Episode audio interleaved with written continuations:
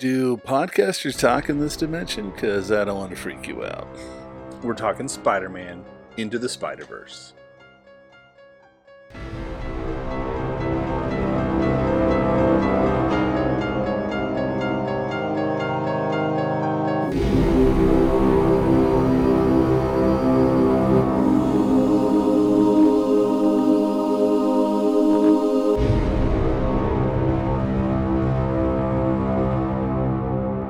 Welcome back to Cinematic Brotastic. I'm Andrew. And I'm Philip. And Happy New Year. Happy New Year to you too. We've had a break from the holidays and into the new year. And did you do anything exciting for the holidays? That didn't involve me that I don't know about? I went to Vegas, baby. No. All right. No, it was a good break. Obviously, we have our family, our side of the family's Christmas still to come, so it's almost like we're still on Christmas break. That's true. Our personal family has not celebrated any Christmas yet, but our significant others' families have, so and our personal families, so yeah, still waiting for my presents. It's right around the corner though. That's the only reason I want to do this. I just want to get my presents. Come on. Jerk. Yep. So, did you see, other than Spider-Man Into the Spider-Verse, did you see any other movies this week, or this break? In theaters, no. I've watched Skyscraper recently. Yeah.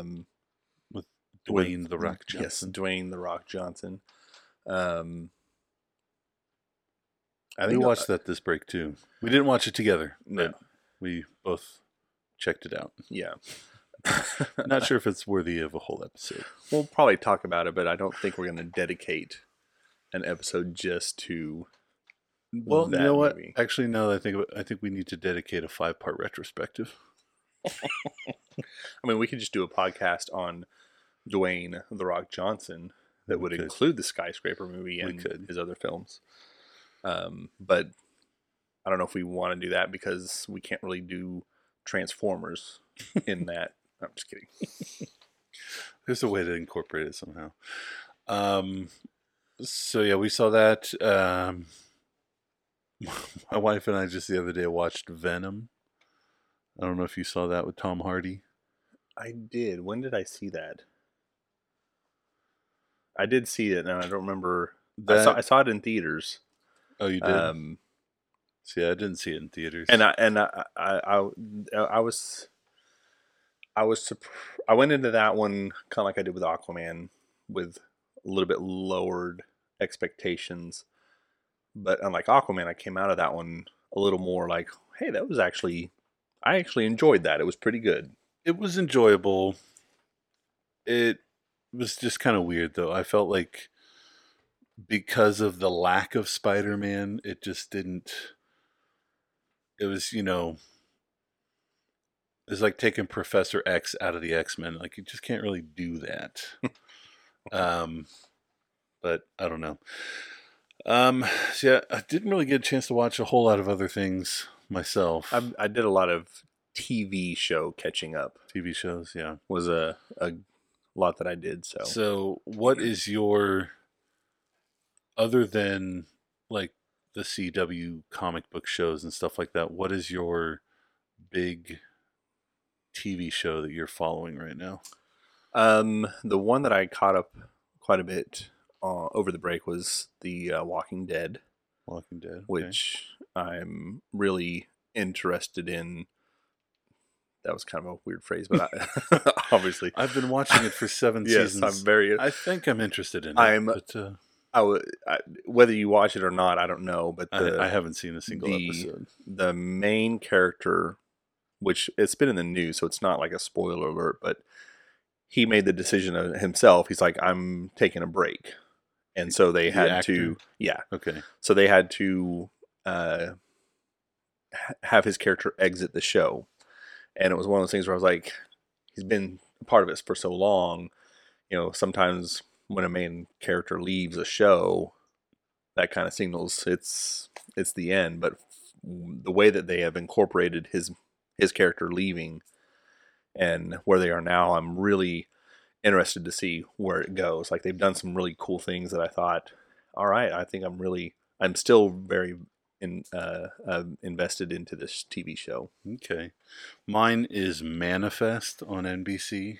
It's a very Lost-ish show. Surprisingly, deals with not a plane crash, but deals with passengers on a plane. But yeah, the best way I can describe it is if you liked Lost, you'll probably like Manifest. And you know, it's secrets and strange things going on and mysteries all around and all that kind of stuff. And you might say it manifests your feeling of being lost. Oh my god, that was bad. But I watched that show too. It was good. But yeah, basically people go on a plane flight and they land, and everybody says it's 5 years later, and they didn't know or experience any kind of passage of time. And then, of course, they all have visions and callings and urges that they can't explain, and they all show up and show up to places that they don't know how they got there and stuff like this. It's all kind of interesting stuff. So they're all connected somehow. Yeah, we're not sure why yet. That's exactly what they say, is it's all connected. So anyways, let's get on to the Spider-Man Into the Spider-Verse. But before we do, I wanted to mention that the Golden Globes was just recently aired, but we couldn't do anything with that. But stay tuned. We're still kind of working out all the kinks, but we're thinking about doing something special for the Oscars, the Academy Awards. So stay tuned for info about that. And maybe we'll reveal what we're doing when we do an episode on the nominations, whenever they come out. But Spider-Man Into the Spider-Verse. Which won a Golden Globe. It did. And I think it deserved, you know, it's not something that I don't think was incorrect. It was a very intriguing, interesting movie that... I kind of have problems wrapping my head around, like, how they made it and how they put it together, but in a good way. It's, you know, I was able to take my kids to it, which I was really surprised. Like, when you mentioned, "Are you going to go take your kids to the movie?" I was like, "No," because I figured it was too violent. But then you're like, well, I'm taking my kids. And I was like, okay, well, I'll look into it. And found out that it was only PG. So I was like, oh, well, that's not as bad as I thought. And then there's some websites that do kind of like kid-friendly. Like they basically rank movies as to how kid-friendly they are.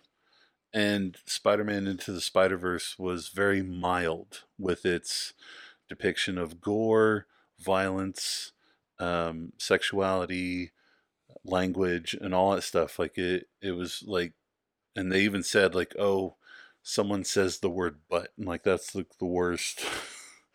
I don't know for a fact, but that, like, that was the worst curse word in the movie or something like that. Well, yeah, I looked it up on the website that I use for that is it's called Common Sense Media. Okay, and it's Yeah, it pretty much just listed that there was some language in it that might be too much for kids, but it was along the lines of they said "damn" or "but" or "hell." And I know one person says "frickin'" instead of the F word, but it could very well be, you know, heard as that, I guess, if you're not paying attention. Mine, I used the IMDb. They have a... Oh, do they? I've never... Like, there's a tab somewhere. It's hard to find on the app. So that was my problem. I had to, like, go to the website with a desktop to find it, but they have like a parents tab. Oh, okay. It'll tell you all that kind of stuff. So I thought that was interesting. It was really good. I only had just minor, like, complaints about it. They're not really complaints. And this was mainly only because we took a 3-year-old with us to the movie. She was really excited to go. But the movie had a lot of intense action. Like, there's a, not giving anything away of the movie. It deals with a particle accelerator that opens up multiple dimensions.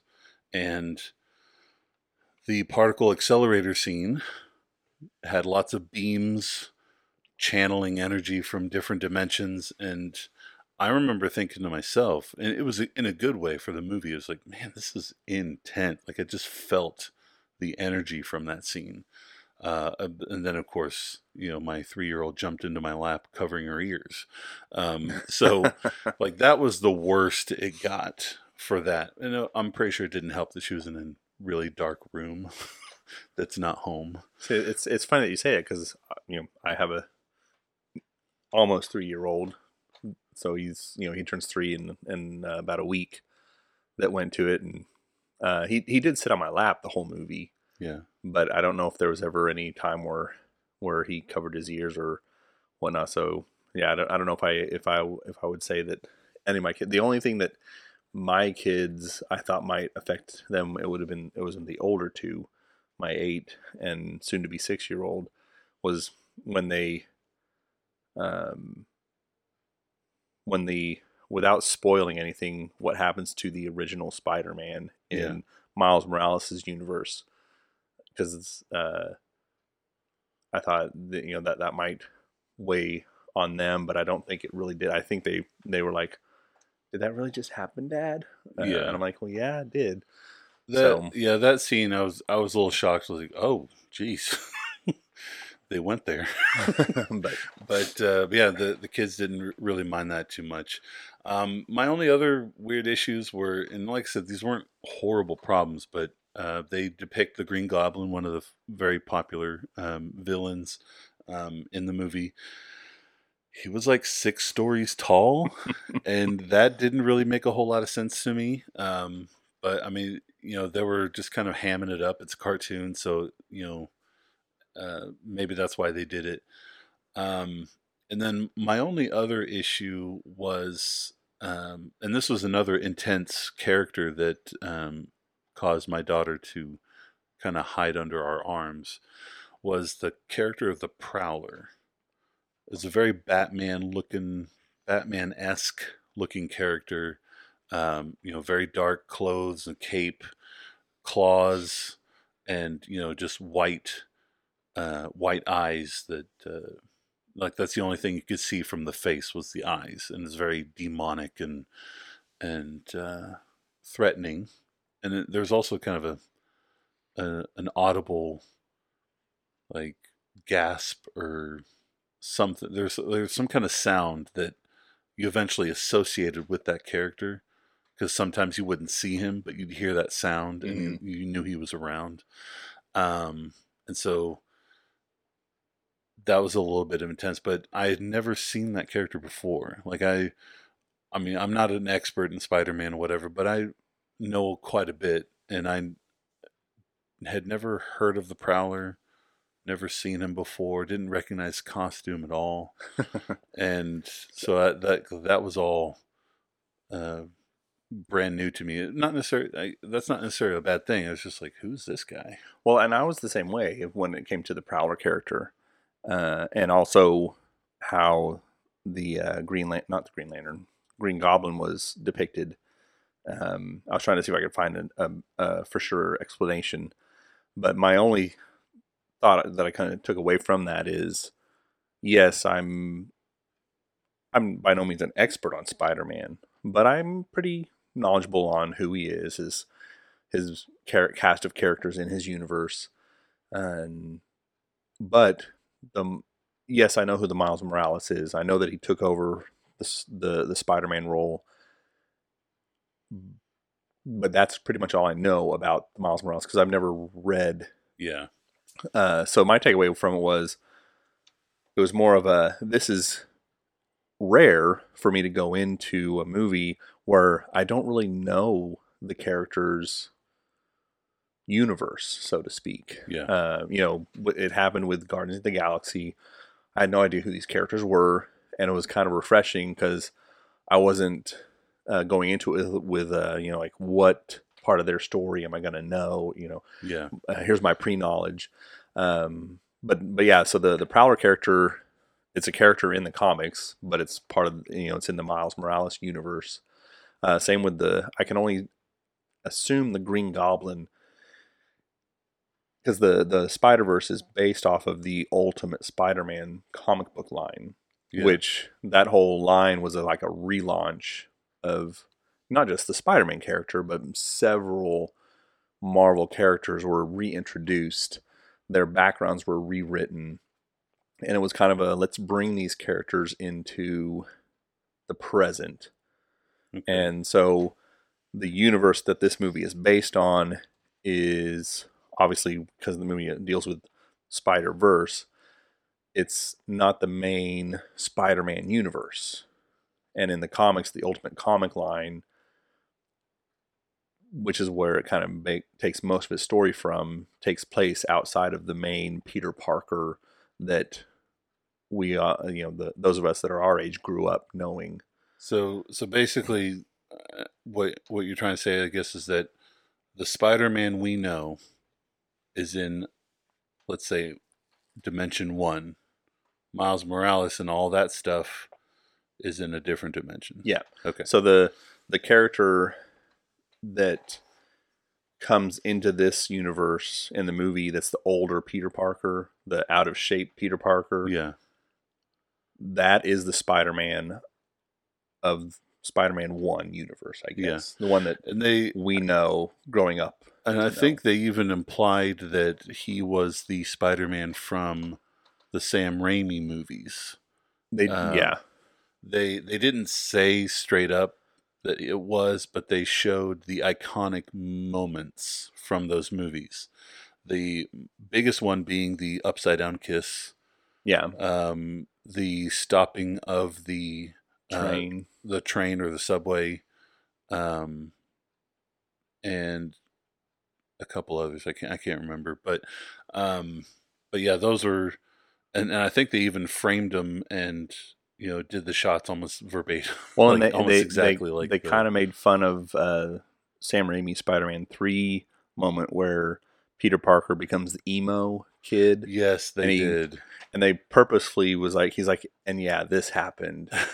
And yes, that was a pretty good so that joke. They definitely made jabs at the Sam Raimi universe, and maybe, yeah, like you said, they were inclined to say this Peter Parker was that same Peter Parker. Yeah. It would have been cool if they actually got. I just went blank on the actor's name. Tobey Maguire yeah. to voice him, but they got, I think it's Jake Johnson is the actor's name that played that Spider-Man. But yeah, it kind of made me wonder, not that Jake Johnson didn't do a good job. He did a great job. Like during the movie, I wasn't like, man, this should be Tobey Maguire. But I did kind of like, it would have been kind of cool if they had it as Tobey. But this movie also featured a lot of different spider characters. Which was kind of, I don't know if there are actually comic books for each one of the, I know that there's some that have their own comic line, but I wonder if they just kind of made up their own spider characters just for this, or maybe it's part of that comic that you were talking about that relaunched. Maybe they invented them for that, but they don't have a solo comic just for themselves. But there's, you know, Peter Parker, the Peter Parker that we know, Spider-Gwen, which is Gwen Stacy, a romantic interest of Peter Parker's that isn't she the one that dies in the famous I'm going to drop your girlfriend, I'm also going to drop 10 people, and you try to save them both at the same time. Yeah, she was his first love, I guess, and then he's given the decision to I guess she's thrown off of a bridge or whatnot. I don't know if it's necessarily a decision of save these people or save your girlfriend, but it's done to the point where he's not able to actually catch her. Yeah. But he uses his web, and in doing so, he keeps her from hitting the ground, but his web snaps her back and kills her. Okay. So it's a huge storyline in the original Spider-Man universe. Is he's always dealing with, I mean, if he didn't shoot and catch her with the web, she hits the ground, she dies. Yeah. But because of what he did, he has the guilt of I killed her. Yeah. So and the first Sam Raimi movie with Tobey Maguire and Kirsten Dunst, they actually depicted that moment, but he saved her. And then in the second iteration of Spider-Man with Andrew Garfield, they kind of did that where he shot his web out, caught her before she hit the ground. But I think in that movie, she is close enough to the ground where she hits her head. And that's what kills her. But yeah, so in this one, she's the one that has spider powers. Spider-Man Noir, which is played by Nicolas Cage. I thought he did a pretty good job. Black and white Spider-Man, that, it's kind of like a Maltese Falcon-esque kind of Spider-Man where he, probably narrates every action he does. And it's like, of all the doors she had to walk into, mine, like that kind of a character. The one I had least knowledge of was Penny Parker. Had you heard of her? No, that was somebody that I was not familiar with character wise. Yeah. Spider-Ham, I was familiar with him. I don't know necessarily why. Yeah. I was familiar with him. Penny Parker is a female version of Spider-Man that she didn't have any spider powers herself, but she had a spider that was her dad. Is that right? I'm not. She had her dad. Mech. Her dad's consciousness, for some reason, was in a spider, which then operated a mech suit that she could get in and out of if she wanted to, and the mech suit did stuff like Spider-Man. So that was a little weird. And then, as you mentioned, Spider-Ham, which is a pig that has Spider-Man's powers, and he goes by the name of Peter Porker. And he was played by John Mulaney. His character obviously was a lot of comic relief, which from what I know of the character, it was always created as kind of a comic relief or it's obviously a parody of Spider-Man. Yeah, and so it's always been a funny character, and it's just one of those things where you like, it's interesting of all the Spider-Man characters, they. And it worked. Yeah, I really enjoyed that character being in the movie. It can get weirder. I think John Mulaney was perfectly cast for that because he has that voice that just it's not a heroic voice, it's not a bad voice, but his voice doesn't strike fear into whatever. And it's just it can get weirder. That's my horrible, worst John Mulaney impression. Well, and just doing a quick look up of some of the characters that were introduced in this movie, several of them have they weren't necessarily created for this movie. Spider-Man Noir, actually, it looked like he had his own comic book back in 2009. Oh, okay. The Spider-Gwen was 2015, so she was more of a recent created character, was in a comic book, actually comic storyline called the Spider-Verse. So I'm curious if maybe the movie pulled from that. The Penny Parker is the only one I couldn't find for sure on when that character was created, but I think all of them are, characters that are in the Spider-Man comics, when they were created, when they're introduced, I'm not sure. I mean, it makes sense. I mean, they would have Peter Parker, Spider-Gwen, Spider-Man Noir, Spider-Ham, which are characters that we were somewhat familiar with, at least we knew of their existence. So, I mean, why would Penny Parker just be a random incarnation? She's probably got to be an actual character that's been on the pages, but we just haven't ever come across her. Well, and I read, too, that they were close to having a Australian Spider-Man in this movie. That would be so when I read that, I thought, I wonder if is the Penny Parker character a Spider-Man that was created for maybe like the audience, the comic book audiences that are into more like the anime and what do you call the graphic novels that manga, yeah, you know. So I'm wondering, is it a character that obviously wasn't necessarily made for the United States or the American audience? Sure. Yeah, that's kind of something that a lot of movies now are incorporating into how they're made, is how marketable are they to a larger world audience. And as he was talking about, this kind of segues into our next thing I was going to mention, is the animation.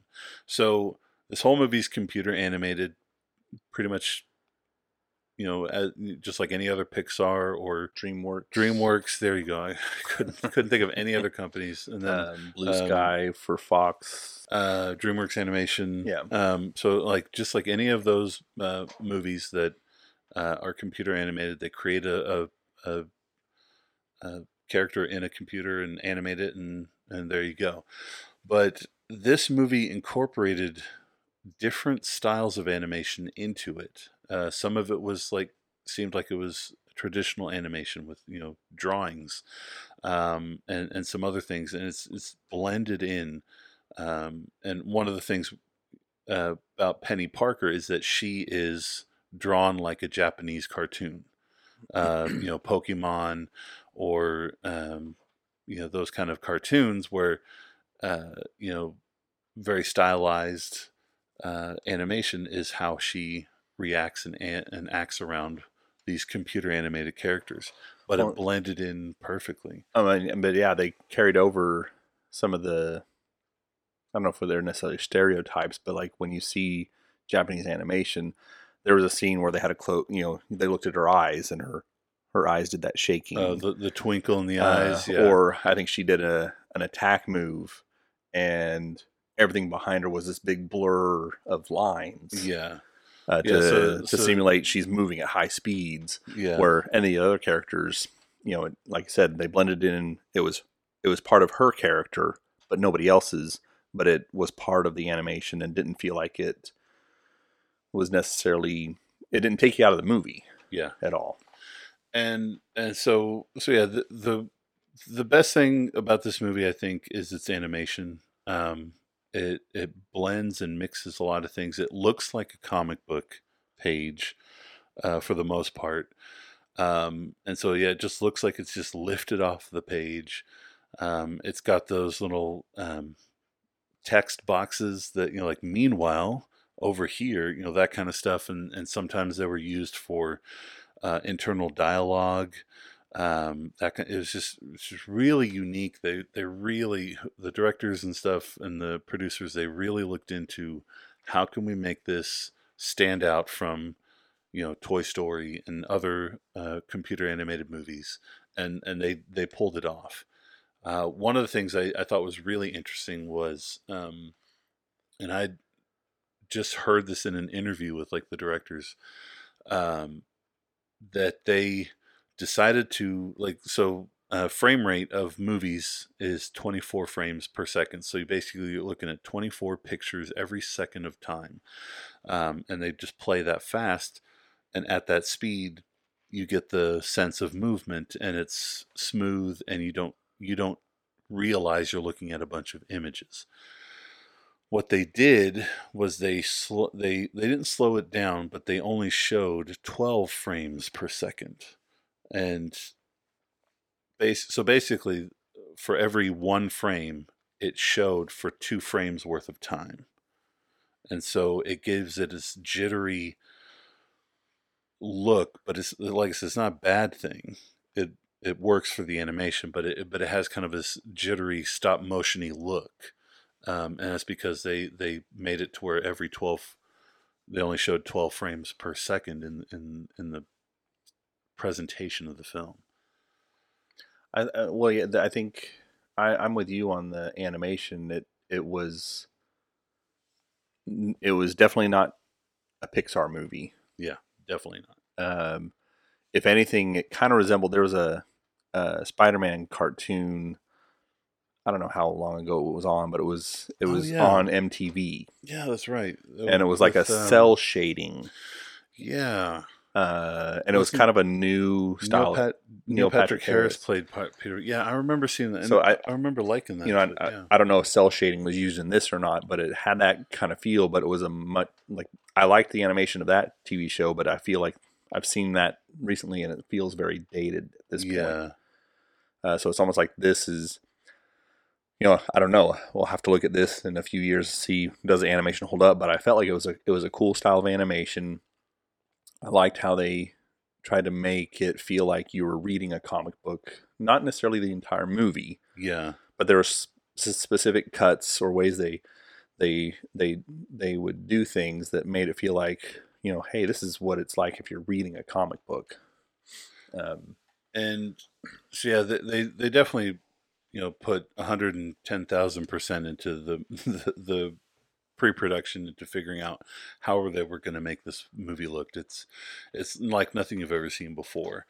But real quickly, before we tap out of here, I did want to mention that, you know, we talked about earlier how going into this movie, there's like the Prowler. We weren't familiar with him, and some other things we weren't familiar with them because it's the universe of Miles Morales.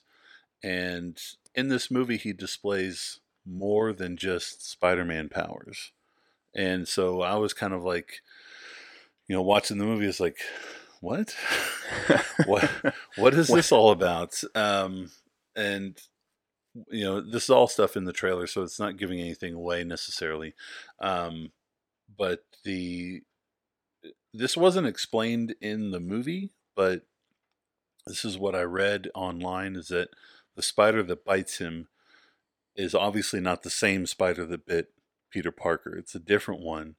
But one of the places I looked said it's a spider that was experimented on with Peter Parker's blood. Okay. And yeah, so I was not familiar with that. That's where the spider power comes from, but yeah, but it's still a genetically engineered spider. When he started displaying his powers, I was with you. I'm like, he can go invisible? Wait, yeah. What? That's not a Spider-Man. That's not a Spider-Man power. Yeah. Or the electricity. And so I will say the electricity thing, that one was more vague, and like I didn't realize that was a power that he was displaying. I thought it was just because one of the times they show it is when Spider-Man comes to him and like tries to grab his hand, and the impression I got was that his web shooter shocked him. Oh, so yeah, I kind of figured and right away that so it was that his was power. So that was a little confusing to me, but yeah, he has this what's called a venom strike or an electrical touch that can temporarily paralyze his enemies. And then it's not invisibility per se. It's actually just camouflage. He can turn his skin and his clothes to match his surroundings, which basically makes him invisible to other people. So kind of like a chameleon type power. Yeah. So that's my only big issue with this is like those don't really have anything to do with spiders. But if you read the Miles Morales bio or whatever, if you have, you know, what I need is the Marvel comic card of Miles Morales, and it'll make it all sense. No, but if because I looked that up after the movie because I thought, are those really his powers? Yeah, I just assumed. You know, what I knew about the Miles Morales character was he took over for Spider-Man, and he was just. That was, you know, he was a Spider-Man. He could shoot web. He had this super strength, could walk on walls. No, he's got additional powers because the spider that bit him was more of a it was a genetically altered, or more so than the one that bit Peter Parker. Yeah. But the invisibility or the camouflage and the electricity are his powers. And then my kids were playing the Lego Marvel game the other day, and I actually had one of them. I said, "Hey, go to the Miles Morales character," and they picked him and they showed off his powers. And sure enough, in the video game, he turns invisible and whatnot. I was like, okay, so yeah, that's his powers. Yeah. So I guess, if you genetically alter a spider and then let it bite somebody, that's going to happen. So I would definitely, as you can probably tell, rate this 2 tickets. Definitely would love to see this again, and probably will buy this movie when it comes out. Same here. I was trying to think of a cool way to say same thing. But yeah, definitely 2 tickets for me. And yeah, I think this is one that I'll get when it comes out. My oldest, Olivia, she actually says, she asked me, said, "Dad, when this comes out on movie, can we buy it?" And I was like, "Well, yeah, of course we can." Yeah, and yeah, my kids are really enjoyed the movie, and they're quoting it all the time. And even like I said, I didn't take all my kids; I only took a few of them, but. Even the one that didn't go is still quoting the movie because she's seen the trailer. And so their famous, their favorite line is the one we did at the beginning. It's like, "Do animals talk in this universe? Because I don't want to freak them out." They really like that part. Let us know what you thought about Spider-Man Into the Spider-Verse. You can check us out on Instagram, Facebook, Gmail, Cinematic Brotastic at Cinematic Brotastic, whichever one you want to choose. And let us know what you think. And also check us out on anchor.fm. You can leave us a voicemail, and we can maybe even play your response on our next episode. But until next time, we'll see you at the movies. And don't forget to check your ticket stubs.